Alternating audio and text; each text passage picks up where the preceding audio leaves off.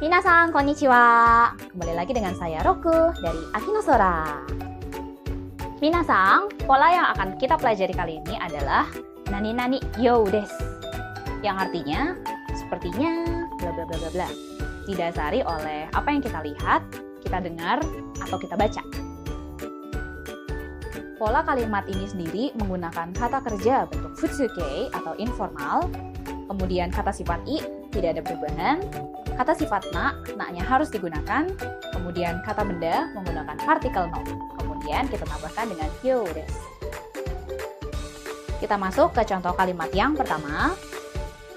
Denki wa mada keshite nai desu ga, sono heya ni wa dareka ga iru you desu.